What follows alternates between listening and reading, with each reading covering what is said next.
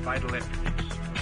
In this present crisis, government is not the solution to our problems. Government is the problem. Praise Yahweh and pass the ammunition. The Restoration Hour with Pastor Eli James.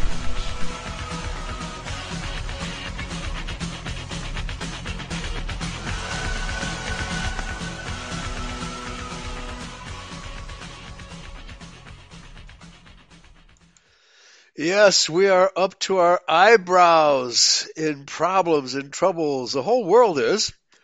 But of course, we here at Eurofolk Radio know that the true objective of the Jew world order is to destroy true Israel and the rest of the white race. And more and more people are becoming aware of this and saying so that white people are the real target of COVID 19. And uh, in, in emails I get from new people, I express that sentiment, and typically they all agree that that is what's going on, and not just uh, in emails and, and, other sources as well. So, uh, folks, uh, you know, we are in the end times, and COVID nineteen is a weapon formed against us. However, remember uh, in Daniel, I believe it's chapter 7, no weapon formed against you, namely Israel, Jacob Israel, will prosper. And you look, uh, our people went through a thousand years of persecution at the hands of the Holy Roman Empire, Catholic Roman Catholic Church. We've survived two world wars and actually the uh, you know, the Bolshevik Revolution really should be, or coup by the International Jew, should be considered part of World War One and Korean War, Vietnam War. There's been constant warfare since the Jewish world order has been instituted in uh, 1815 with the defeat of Napoleon by the Rothschilds. So we are really facing a hard, hard future in the near term. In the near term, it's going to be very, very difficult because it's really obvious that the international Jew is not going to let up anytime soon. Of course, they can't. Uh, the Bible says Satan knows his time is short. And the more resistance we put up against him, hold on, I have to adjust my headphones are vibrating. Okay, the more uh, resistance put up, we put up, the more frustrated the Rothschilds and the Jews at large get. They get more and more frustrated. So I put two links in the chat room, and uh, I'm going to start with uh, sensereceptornews.com, which is a very, very fascinating story. Uh, looks like Dr. Jane Ruby is becoming a standout in reporting on the uh, COVID nonsense, the fact that it's all fake, that it's all planned by the internationalists. She hasn't come out yet and named uh, the Jewish organizations, although, you know, she's has uh, no problems naming the World Health Organization, CDC. I don't know if she's talked about the international bankers yet, but nevertheless, uh, this article here, the website is sensereceptornews.com, which is not Jane Ruby's website. However, uh, Sense Receptor is hosted apparently here by independent journalist Katherine Watt. And uh, she lays out the legal architecture constructed over decades that allows for totalitarian control during health emergencies like COVID. So, uh, and uh, Katherine Watt is primarily a legal analyst, although she has uh, a degree, according to the interview she did here as part of this website. So I think I'm going to post this up on Eurofolk Radio. uh, see if I can extract the interview so uh, you know, people can go and uh, listen to the or watch the interview and then later on or earlier read the article. So the headline here is Independent journalist Katherine Watt lays out the legal architecture constructed over decades. We know this has been going on for a long time. That allows for totalitarian control during the health emergencies like COVID. Okay. Top line. Independent journalist and paralegal Katherine Watt has done a very deep dive into the legal framework that allowed for the totalitarian control that came into play in the U.S. during the COVID-19 pandemic and discovered federal laws have been changed over the past several decades in preparation for the quote unquote health emergency coup. In several recent interviews, Watt specifically highlights 1983 as a critical decay year when the Public Health Emergency section was added to the 1944 Public Health Service Act, as well as 2005 when the PREP Act was passed. That's P R E P, PREP Act. And of course, this is legislation that very, very few of us know about. And uh, she has dug deeply into this and shown how the globalists and uh, Democrats and uh, the Demopublicans and Republicans are, or the Rhinocrats taken together have conspired. How our government has conspired against us, the people, to create this, number one, legal architecture for health emergencies, and how, number two, they have conspired with the likes of Bill Gates and World Health Organization, CDC, etc., to contrive a health emergency. Fortunately, we in identity have not been fooled. Most of the rest of the world has. But there are a lot of holdouts in the professional community, by which I mean doctors, journalists, lawyers who have not succumbed to this fake, fake, fake epidemic.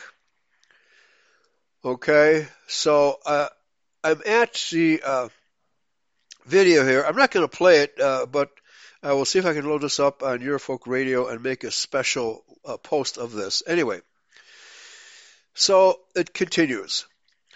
While it may seem like the COVID-19 quote-unquote pandemic or plandemic had only been planned several years before its execution, we now know that the most powerful people in the world had been orchestrating the worldwide government reaction to the real disease, uh, or, or, or uh, real question mark disease, for de- for decades. Global elites weren't only holding numerous planning exercises for the grand ruse over the years, a stacked deck, but also putting into place the legal framework that would allow for enormous governmental overreach. And for those curious about how that was done, exactly, independent journalist Katherine Watt has assembled much of the relevant documentation.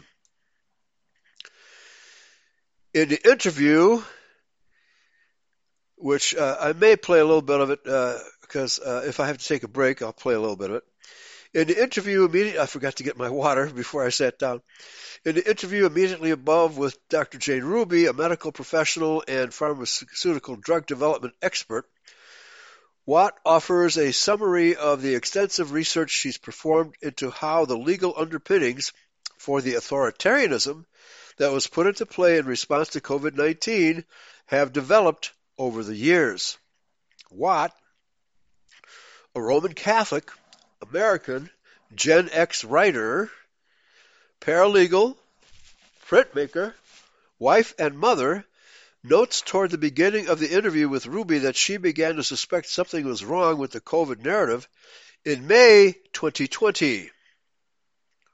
Well, that was only you know, January, February, March, April, May. It's only four, four or five months after We stated publicly in January of 2020 there is something rotten in the state of the UN and, and in the WHO, the CDC, etc.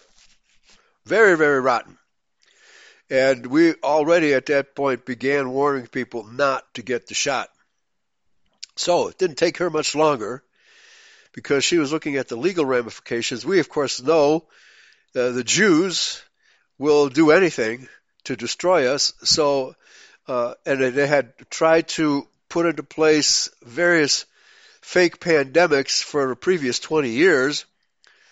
And we had followed these, and none of those worked. And uh, Doc Waterman and I had uh, reminisced, or not reminisced, speculated that one of these days the Rothschilds are simply going to play a heavy hand and somehow try to force people to get the shot. And that's exactly what happened with COVID. So let's continue. Her suspicions grew in September of 2020 when there was an early win for the constitutional rights of U.S. citizens via County of Butler et al. versus Pennsylvania Governor Thomas Wolf that was thwarted by the Third Circuit Court of Appeals. At that point, Governor Wolf had sort of rolled back the COVID measures, which allowed for the Third Circuit Court to dismiss the case as moot. Apparently, moot meaning that uh, there's uh, no great case by either side despite the fact that the initial federal judge ruled that, in Watt's words, the COVID measures were infringing on people's rights, quote unquote, and the measures couldn't go on forever as, quote, the Constitution was designed to protect people's rights even in emergencies, unquote. And that is the case. When the plaintiffs tried to take the case to the Supreme Court, however, it, quote, refused to hear the case entirely, unquote. Watt subsequently began to wonder where all the safeguards against tyranny were. Well, they're in Rothschild's pocket. Then, when she heard a podcast featuring attorney Todd Callender in January of 2022, embedded immediately above, she started to put the pieces together regarding how the legal shenanigans surrounding COVID had been pulled off. Well, certainly we know that also in the mid 80s, the pharmaceutical companies, the, particularly the vaccine manufacturers, had uh, pulled off a coup by getting their uh, childhood vaccines uh, act passed. I think that's the name of it in which the vaccine manufacturers got total immunity from having to, uh, you know, pay for damage done by vaccines. So that was a major coup. I'm sure she's aware of that. Okay, yeah, right, yeah. Yahweh said, yeah, yeah, even tattoos and body piercings. Uh, we're coming into fashion word day. Etchings. You want to come up and see my etchings? right, they're all over my body. Right? Uh, so this is where we're at, folks. It's it's a great orchestration of mind control using our bodies and everything else under the sun to get us to comply, to get us in the habit of complying, don't you know? Let's continue. When the plaintiffs tried to take the case to the Supreme Court, however, it refused to hear the case. Watt subsequently began to wonder where all the safeguards against tyranny were. Then, when she heard a podcast featuring Todd Callender, she uh, started to put the pieces together. All right, so Callender noted in the podcast, which was with Dr. Elizabeth Lee Vliet, V L I E T, that the World Health Organization, WHO, International Health Regulations, IHR, specifically in its amendments from 2005, effectively made the WHO's quote unquote laws enforceable in the U.S. Now, how could the World Health Organization make non-American laws the law in the U.S.? Of course, she highlights this. She puts that word laws in quotes. That is, once U.S. Congress had put into place the quote unquote implementing statutes unquote necessary at the nation state level for those quote unquote laws to take effect. So, in other words, the legislature passed quote unquote laws which are unconstitutional, which, as we know, are policy, not law.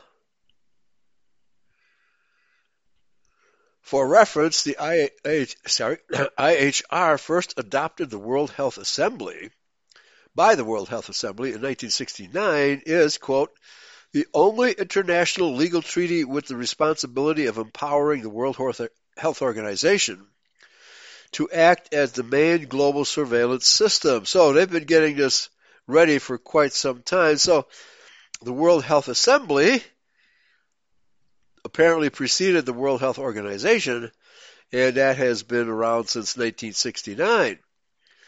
The 2005 amendments forced the 196 WHO member countries to, quote, recognize that certain public health incidents extending beyond disease ought to be designated as public health emergency of international concern, I guess you pronounce that fake. P H E I C. The ap- acronym is P H E I C, and that is pronounced fake, as they pose a significant global threat, supposedly. Supposedly. A fake, which is a literal acronym that's pronounced fake, Read more about that via the post embedded immediately above is what use, was used to kick off the COVID-19 pandemic. Yeah, it's a freak show. And all of the subsequent authoritarian countermeasures against the supposed disease.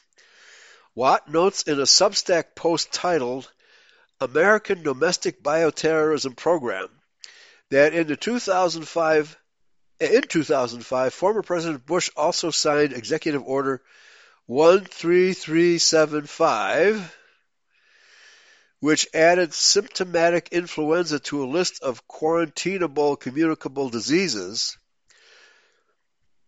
authorizing the head of the Department of Health and Human Services to use force to apprehend and detain people. In the same year, now uh, it's interesting here because in America, they have never used force. No one has ever forced a single American, at least by these organizations. I, I know of isolated incidents where bureaucrats and even school teachers have forcibly inoculated people and children who would not comply, but this was not done by the police authorities, by the police powers all vaccination or inoculations in America have been done by coercion of other means. Maybe threatening to take your job, to uh, shame you in public. That's what the masks are all about, etc., etc.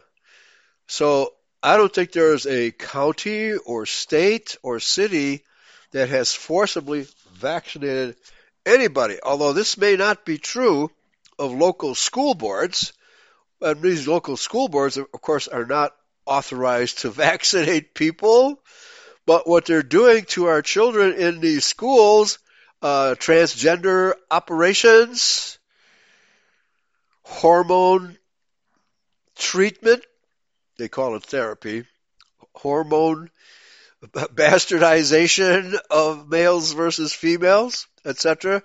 Oh, tearing out your reproductive organs. It's incredible what's happening in the schools. And of course, mainstream media is not reporting on this at all. Coast to Kosher Press is not reporting on this at all. So, as Watt points out, uh, this uh, this readiness prep act allows the head of the HHS, Health and Human Services, uh, maybe it should be the Freemasonic and Luciferian services, quote, to unilaterally issue declarations recommending, quote, manufacture, testing, development, distribution, administration, or use of one or more covered countermeasures, unquote. Countermeasures to what? A merely declared emergency. All we have to do is to declare it. Now, why is there a snake around a pole or a tree as a symbol of the World Health Organization? right? Asclepius, that that uh, that snake figure of pharmakia in, in ages gone by, that, that Greek god Asclepius. Anyway,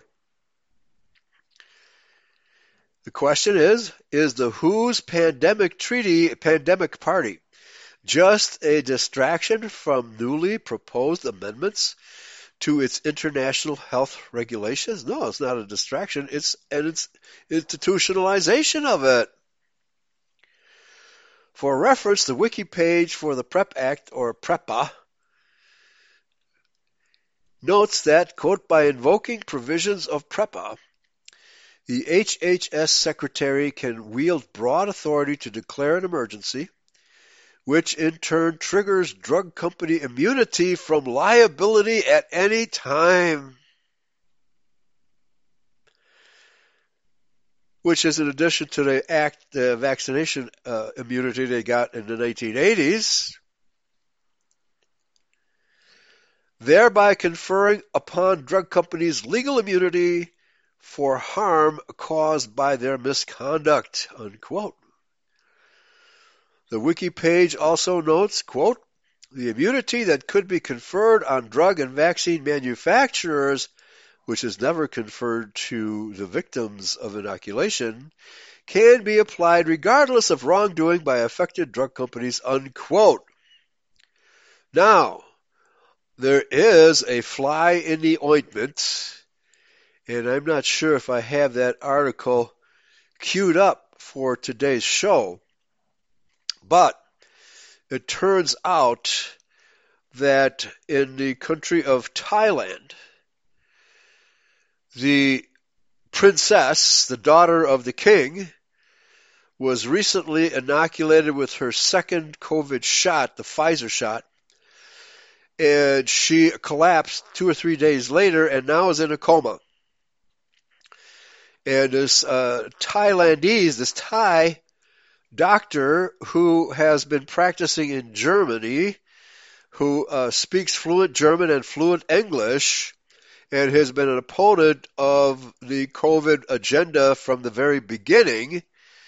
Can't recall his name, a Thai, a Thai doctor. And he went to he went back to Thailand after the king's daughter underwent this uh, you know collapse and she's in a coma in a hospital there and he explained to the king exactly what this is all about once the king realized that he was telling the truth about this COVID nonsense, he was furious and he said, We are going to challenge Pfizer. We're going to challenge Pfizer and the contract we have with them based on fraud. So, if the king of Thailand follows through they will cancel the contract and they will start suing Pfizer, hopefully into bankruptcy. And this should be putting the fear of, of Asclepius into all of the vaccine manufacturing corporations. This is something they did not foresee. Okay? Yes, snake symbol used for medicine. Yeah, forced in, yeah, and forced integration too that they're doing all that. They're forcing us to do this and that. And, yeah, I mean, nobody is really point, putting a gun to your head and saying, you must integrate. Nobody's putting a gun to your head and saying, you must take this shot. It's all unfriendly persuasion. That's what it is. Unfriendly persuasion and fraud. Okay, so let's continue here.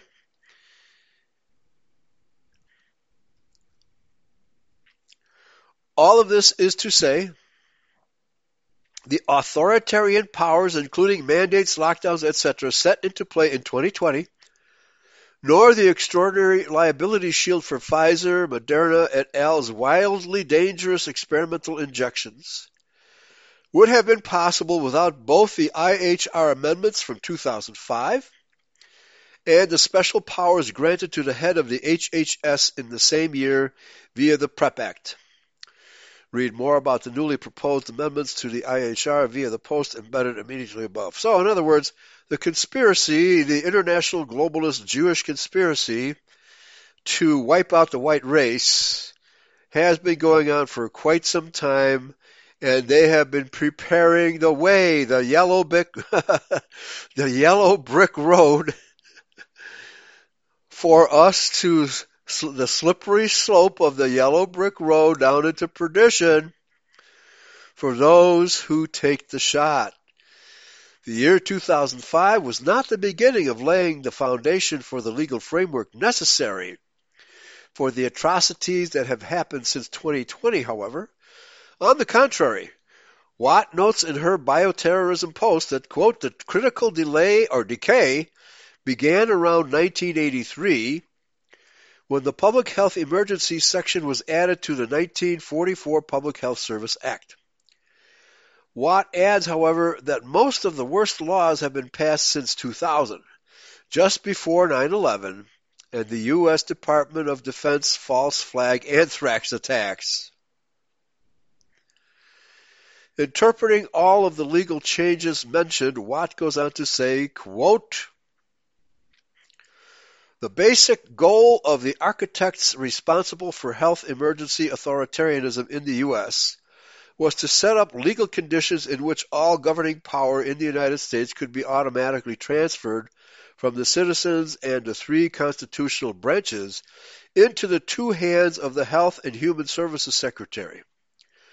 Effective at the moment of the HHS Secretary himself declared a public health emergency legally transforming free citizens into enslaved subjects. Remember, when Donald Trump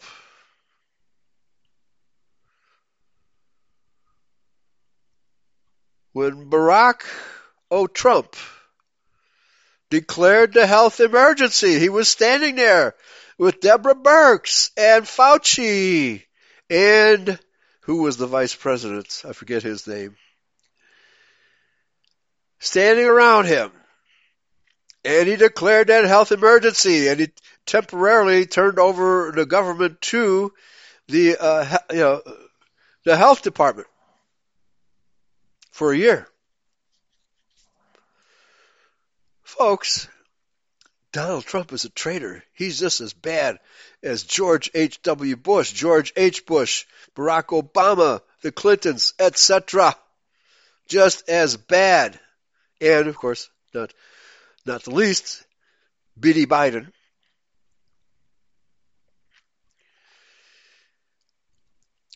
Effective at the moment the HHS Secretary himself declared a public health emergency, legally transforming free citizens into enslaved subjects. Okay, unquote. Now maybe this did create a quote unquote legal framework it's still all unconstitutional because it's a clear violation of uh, you know, various acts by Congress previous to all this. And but this is international law. And the US Constitution also forbids international law from dictating terms here in America. So there are multiple reasons why all of this is unconstitutional. However, however, we know that the United Nations is the real source of all these problems. the Rothschilds being at the head of the snake. They're the head of the snake. Let's continue. Watt also notes in her interview with Ruby that she, and I highly suggest that you watch this interview. I'll put this up on the front page of Eurofolk Radio, probably right after today's show. Anyway, uh, the, uh, she believes that the Department of Defense being legally primed for authoritarianism can be traced back to November of 1997 when Congress passed two laws, including the FDA Modernization Act and the National Defense Authorization Act, which made it so that there were more protections for military members when they were being asked to take a new experimental product, unquote. Well, have the military personnel been protected from COVID? I would say they're the ones who have been forced to take it more than anybody because otherwise they they'd have to they'd be court-martialed, and they would lose whatever pension they get from the military, and probably have be their pay absolutely cut off, and they will be uh, let out and hung to dry, hung out to dry. Of all personnel in America, the military people are the ones most coerced.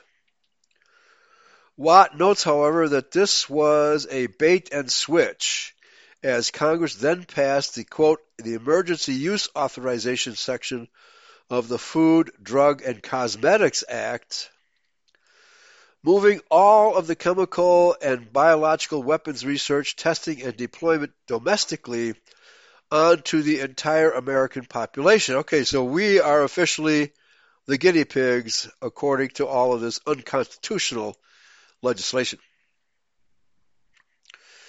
Calling it emergency use authorizations for public health emergencies, Watt adds it's now a joint DoD HHS program and it's housed under the HHS where it was housed under DoD before. In the interview immediately above with pharma insider Sasha Latypova, Watt elaborates further on the legal framework put into place prior to the 2020 COVID pandemic. She discusses the federal statute legalese more directly related to COVID 19, including the Other Transactions Authority, OTA, granted to 11 federal agencies, which she says she began to study after looking into whistleblower Brook Jackson's lawsuit against Pfizer and its subcontractor Ventavia.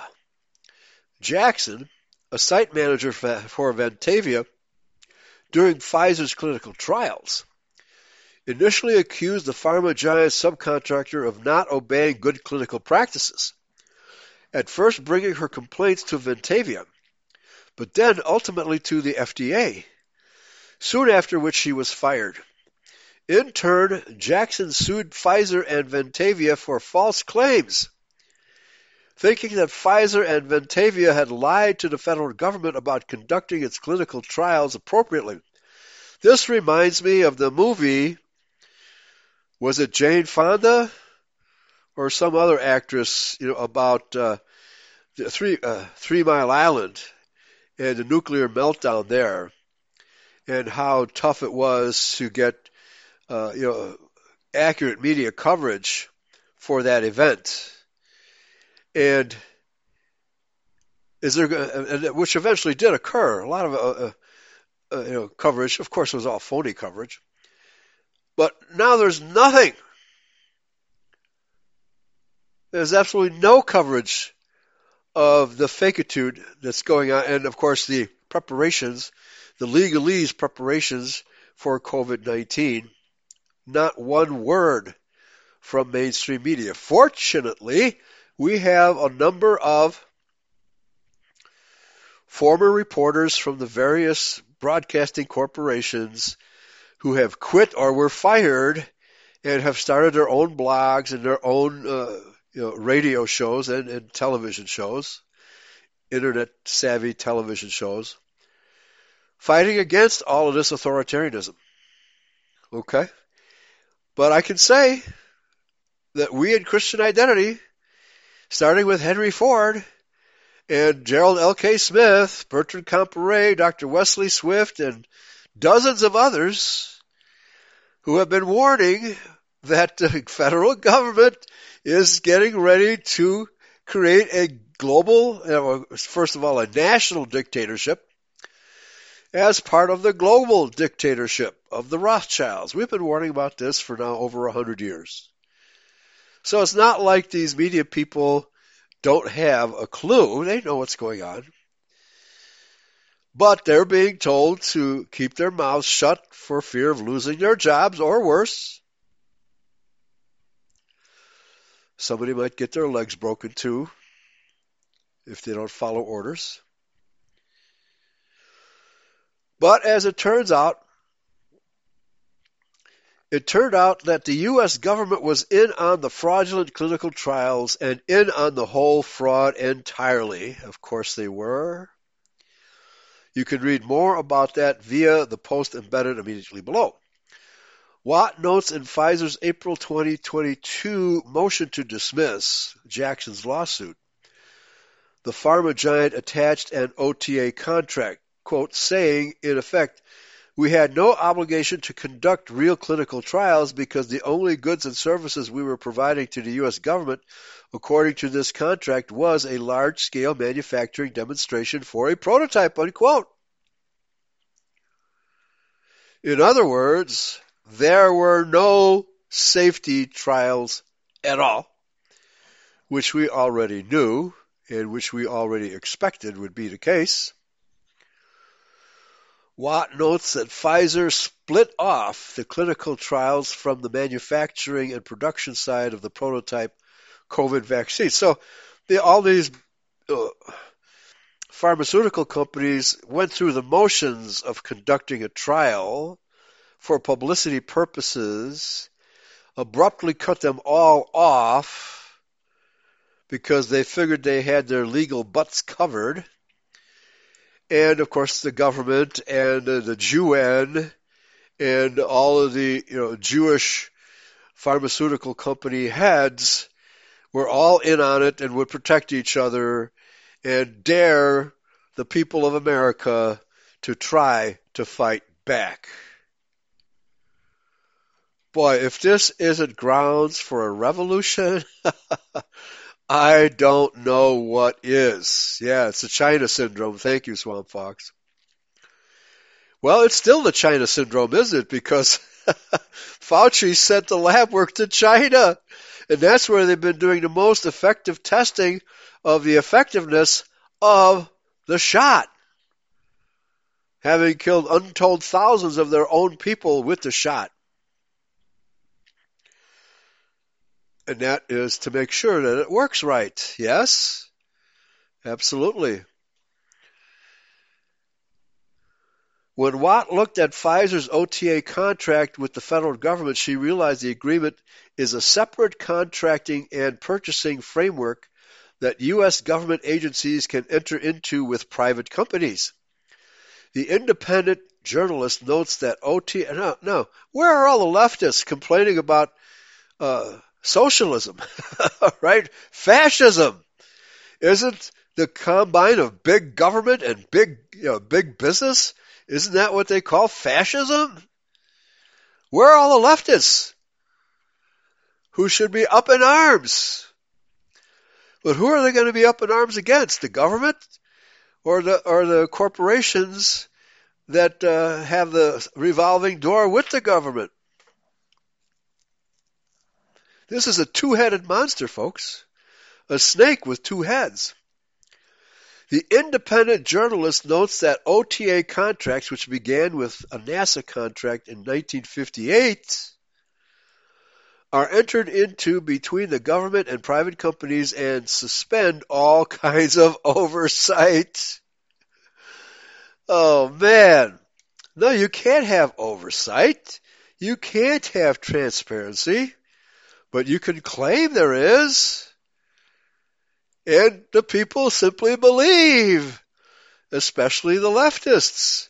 If the government says A, it must be A. But those of us in the in the counter revolution, because we are in fact counter revolutionaries, because this is a revolution against America, a medical revolution against America.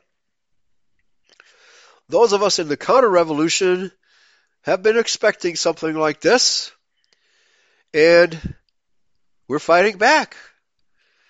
And the more of us who stand pat and don't take the jab and encourage our fellow Americans to resist the jab, the more difficult it will be for the Rothschilds to pull this off. As I said already in January of 2020, this is way too big a project to pull off. There's no way that they have all the bases covered, even though it may legally be covered. There are going to be all kinds of problems, including the problem of how do you keep this program in place without killing off your own employees, especially in the hospitals. In conti- and continuing now. In essence, Watt says that the emergency use authorization did for COVID injections in terms of liability the OTA has done for the financial contracting side regarding Pfizer's deal with the government to deliver the experimental injections. Now, now whether or not there was any such legalese going on in Thailand or most other countries is a good question the fact that Africa has not had a full scale implementation of the COVID jab is very telling because they're not concerned about exterminating blacks people. They're not really concerned about exterminating Chinamen or Arabs. They want to get rid of us. This is Laxism. This is anti-white racism, exterminationism to the core, folks. That's what this is. Watt goes on to note the OTA and EUA have essentially allowed the federal government to waive on its own behalf all of the normal safety practices and standards normally in place when developing pharmaceuticals. So much for FDA. Regulating for safety concerns, right? So much for that. Watt notes that the experimental COVID injections are a bioweapon. Thank you very much. Not a drug. And that what it boils down to is the injections are a military product as part of a military project. She adds the injections are not a pharmaceutical product as part of a health project. Well, what do you think uh, the Spanish flu was? That was a military project imposed upon the innocent soldiers of America by the Rockefellers. By the Rockefellers, folks. Watt clarifies that the head of the HHS was able to decide based on available data about the injections as well as the and, and the uh, suppression of uh, 90% of the rest of the data, as well as the severity of COVID-19 as to whether or not the novel vaccines should be deployed. Oh, we're still trying to make up our minds. So didn't Bill Gates say even before all this started that we have to eliminate 90% of the population of the planet? How? So the head of the HHS got to decide unilaterally, basically as a dictator, what is the level of threat that is this SARS-CoV-2 poses to the population, and what are the acceptable risks and benefits calculations of the countermeasure deployed against the first SARS-CoV-2 thing. The independent journalist goes on to tell Latyapova that, quote, Congress not only put all the power into the HHS secretary's hands, they also eliminated their own oversight power. Watt adds, Congress claims that they have no power to overrule or review his emergency declarations. Really? Really? And they can't overrule his EUA declarations. Well, it's all illegal. Just say They won't. It's not that they don't have the power to. They won't. Because they're all afraid to get their legs broken. They also put provisions that no federal judge can review those declarations. Once they're made, they're considered solely within the agency's discretion, so there's no judicial review. So take your tyranny and like it. Didn't Klaus Schwab say? You will own nothing and like it? On top of that, Watts says Congress eliminated states' power to take any course of action different from what the HHS Secretary has said they should do, which is called preemption. In all, Watt clarifies that this means there is no state congressional or judicial authority that now exists to overrule the HHS Secretary's authority to declare unilaterally a national health emergency, nor that a medical product is sufficiently safe and effective for use in the general public during a national health emergency. Whoa, didn't Rahm Emanuel say, don't let a good crisis go to waste? Right? And lacking a crisis, all we have to do is invent one. Quote, this raises the super interesting philosophical question with horrible implications, Watt says, of how did Congress give away a power that it didn't have the power to give away? they just made an improper, unconstitutional declaration. That's all. That's what dictators do. They dictate. They don't care what you think of their dictate, dictates. She adds, quote, Congress does not have the power to dissolve itself. well, they have the power to be lazy and subservient to some other power lower than God, but pretending to be God. Congress does not have the power to dissolve the federal judiciary under the U.S. Constitution but they did it to the extent that the federal judges are deferring to them and Congress is deferring to the HHS secretary and states and the states for the most part, with exceptions like Florida, are deferring and not challenging these things. They're just saying, whoop, well, look what happened. As for Pfizer's clinical trials themselves, Watts says she thinks of them as performance art. Yeah, they deserve an Academy Award, which is another Jewish institution. She says that Pfizer had to conduct them only insofar as they had to make people believe that real ones were happening.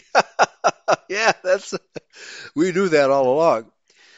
Latyapova adds, quote, I've seen the DoD contracts with Pfizer and it was very puzzling the way they have carved out the clinical trial and anything that has to do with the regulatory process from the money that was being paid ostensibly for the large scale demonstration. It was a demonstration, not a trial. The pharma veteran adds, quote, literally they're saying this clinical trial stuff and regulatory theater, this is a voluntary activity Pfizer and FDA participated in. They're just play acting together because they feel like it. What we're paying for is this other thing, this other transaction authority military prototype. You can read more about Latyapova's take on things via the post embedded immediately above. Okay? So, this has only been visited 667 times. That's all. 78 visits today.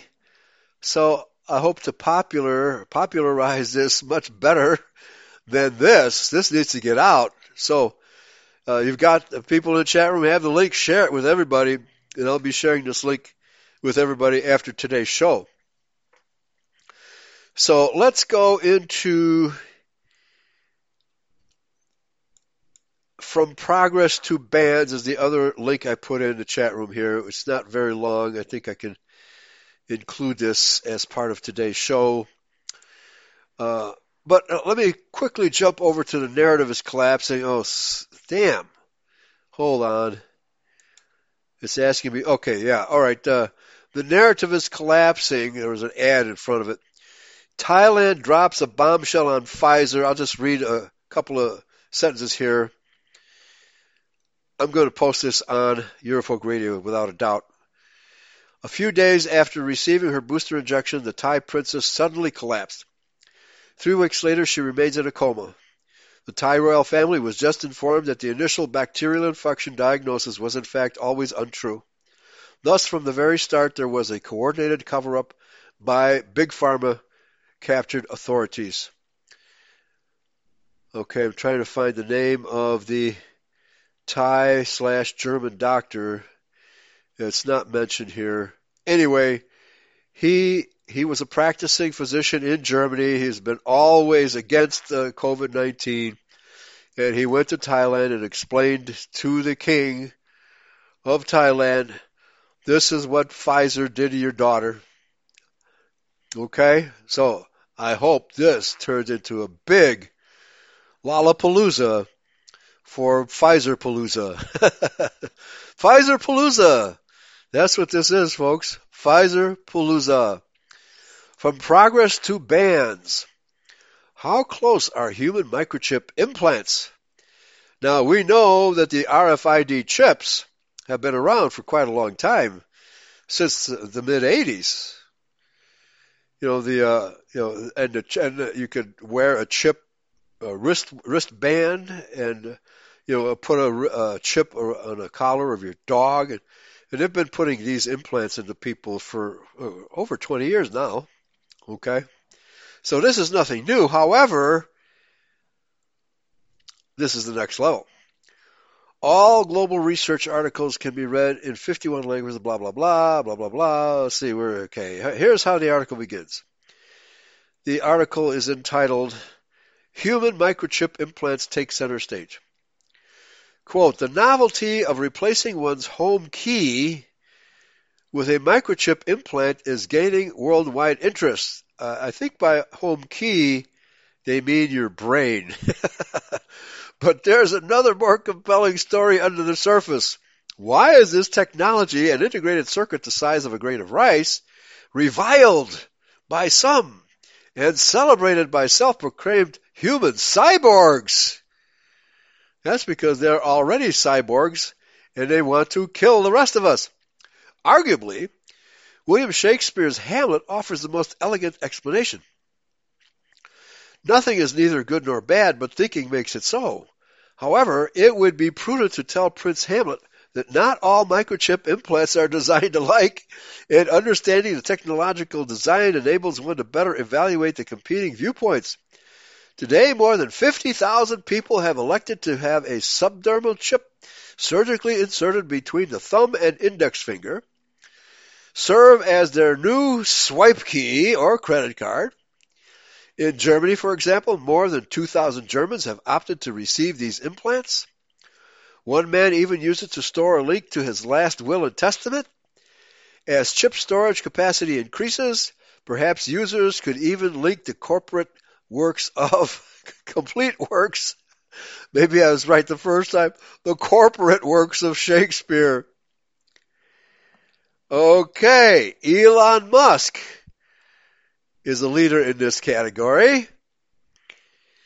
The article goes on to provide an update of many advances and concerns in the practice of inserting microchips into humans, and this blog is referenced several times.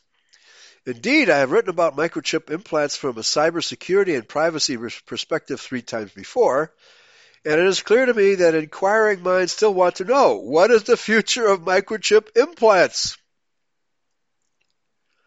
Why do I say that with confidence? Because blogs on this topic of microchip implants still receive very high page views and lots of interest from global readers. Yeah, like the uh, like the those who have already been chipped.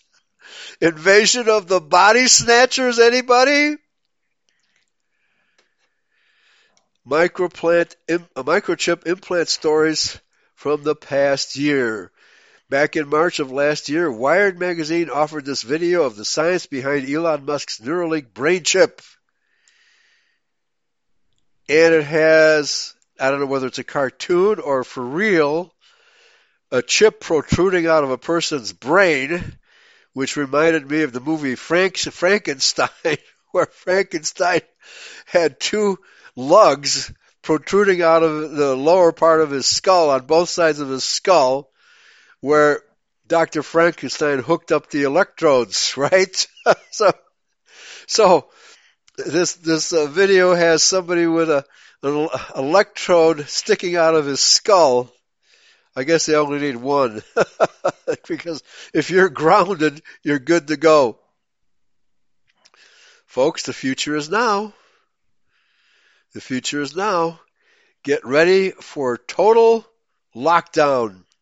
If they can do it without violence. That's the next phase, folks. Total lockdown without violence, but you know it's not going to work. Not in America, anyway. As I've said many times before, I've got an implant waiting for anybody who wants to implant me. That's all I need to say. So, I dare you. I dare you, Rothschild. I dare you, all you microchippers. Because as Ted Kaczynski said in his uh, uh, manifesto, there's a conspiracy to chip us and take total control of us through computers. And they've been holding back on us, folks. They've been holding out on us, not telling us really what they're up to and how advanced the technology was, even in, the 1980s, and it was very advanced. Okay? So, they don't need to draft you to be a soldier anymore. All they have to do is chip you and give your instructions via the Internet of Things. That's all they have to do. So anyway, this article is, you know, he's ta- uh, talking about the pros and cons, but it's obvious that the cons far outweigh the pros by 30 million to one.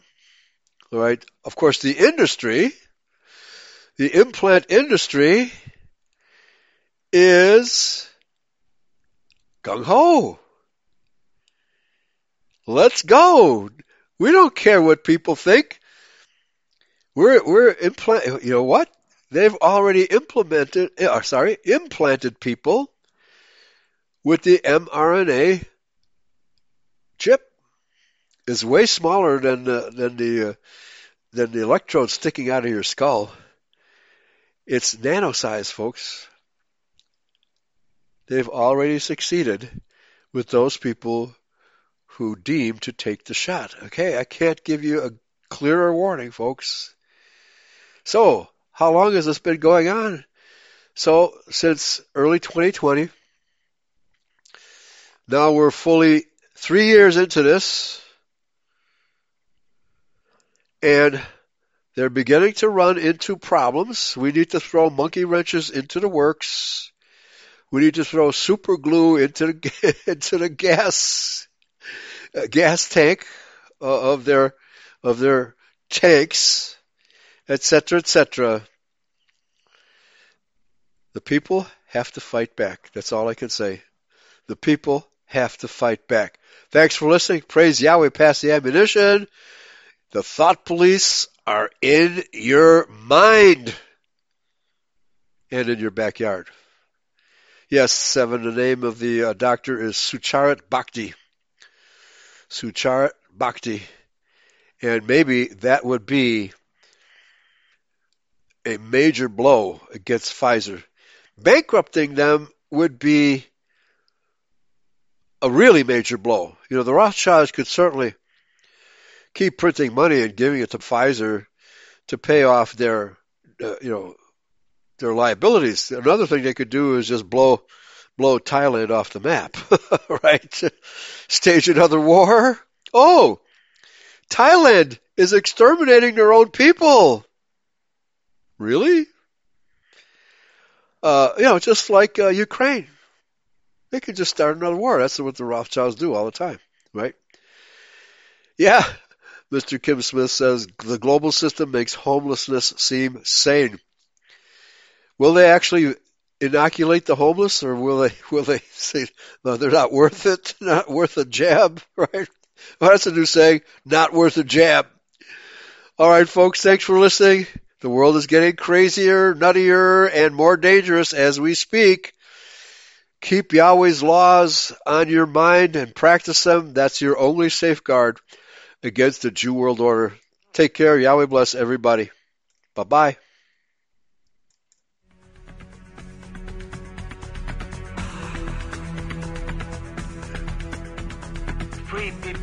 Never remain free if they are not willing, if need be, to fight for their vital interests. In this present crisis, government is not the solution to our problem. Government is the problem. Raise Capital A and pass the ammunition. ammunition, ammunition. The Restoration Hour with Pastor Eli James.